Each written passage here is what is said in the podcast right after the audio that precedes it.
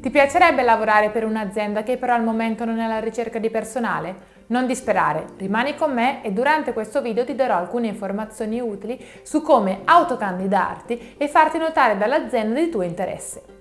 Ma prima di entrare nel vivo del tema, lascia che mi presenti. Sono Sara Conti di applavoro.it, un portale gratuito dove potrai creare il tuo profilo personale per farti notare dalle aziende, generare automaticamente il tuo curriculum vitae e troverai migliaia di annunci di lavoro in tutta Italia.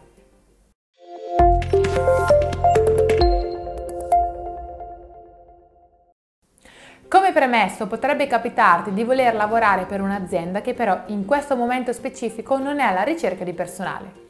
Come fare allora?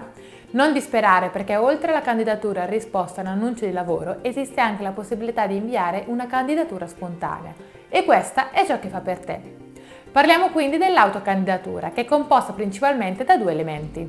Il classico curriculum vitae, che ormai tutti conosciamo, accompagnato da una lettera di presentazione. In questo video ci concentreremo sulla lettera di presentazione, ossia un breve testo nel quale dovrai presentarti e spiegare ciò che ti ha spinto a contattare l'azienda in questione.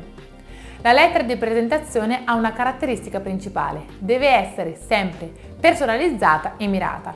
Per questo motivo, ancora prima di scrivere, visita il sito web e le pagine social dell'azienda che vuoi contattare.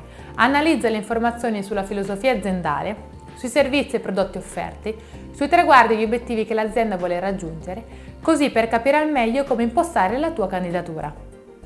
Quando scrivi la tua cover letter, evita i testi standard e impersonali, ma cerca di medesimarti il più possibile con chi andrà a leggere la tua candidatura e ragiona sul perché l'azienda dovrebbe scegliere proprio te. L'email è sicuramente lo strumento più semplice e immediato per farlo e deve contenere sempre questi tre elementi, l'oggetto, la presentazione e le conclusioni. L'oggetto deve essere persuasivo, chiaro e la sua comprensione deve essere facile, immediata ed impatto. Un oggetto diretto e chiaro coglierà l'attenzione del lettore e ridurrà la possibilità che le vostre mail siano ignorate o cestinate. Il secondo elemento è la presentazione, dove dovrai scrivere di te e del perché ti stai proponendo all'azienda. Sfrutta la lettera di presentazioni per inserire informazioni che non sono presenti nel curriculum. Racconta ad esempio dei tuoi obiettivi di carriera, delle tue aspirazioni, dei tuoi interessi, dei tuoi hobby e perché no, anche dei tuoi sogni. Ma ora veniamo alla parte finale della nostra lettera di presentazione. Nella terza e ultima parte dobbiamo trovare la tua firma, i tuoi dati personali e i tuoi contatti. Prima di inviare la tua autocandidatura, ricorda di utilizzare un indirizzo mail professionale di allegare il tuo curriculum vitae ed eventuali attestati e certificazioni.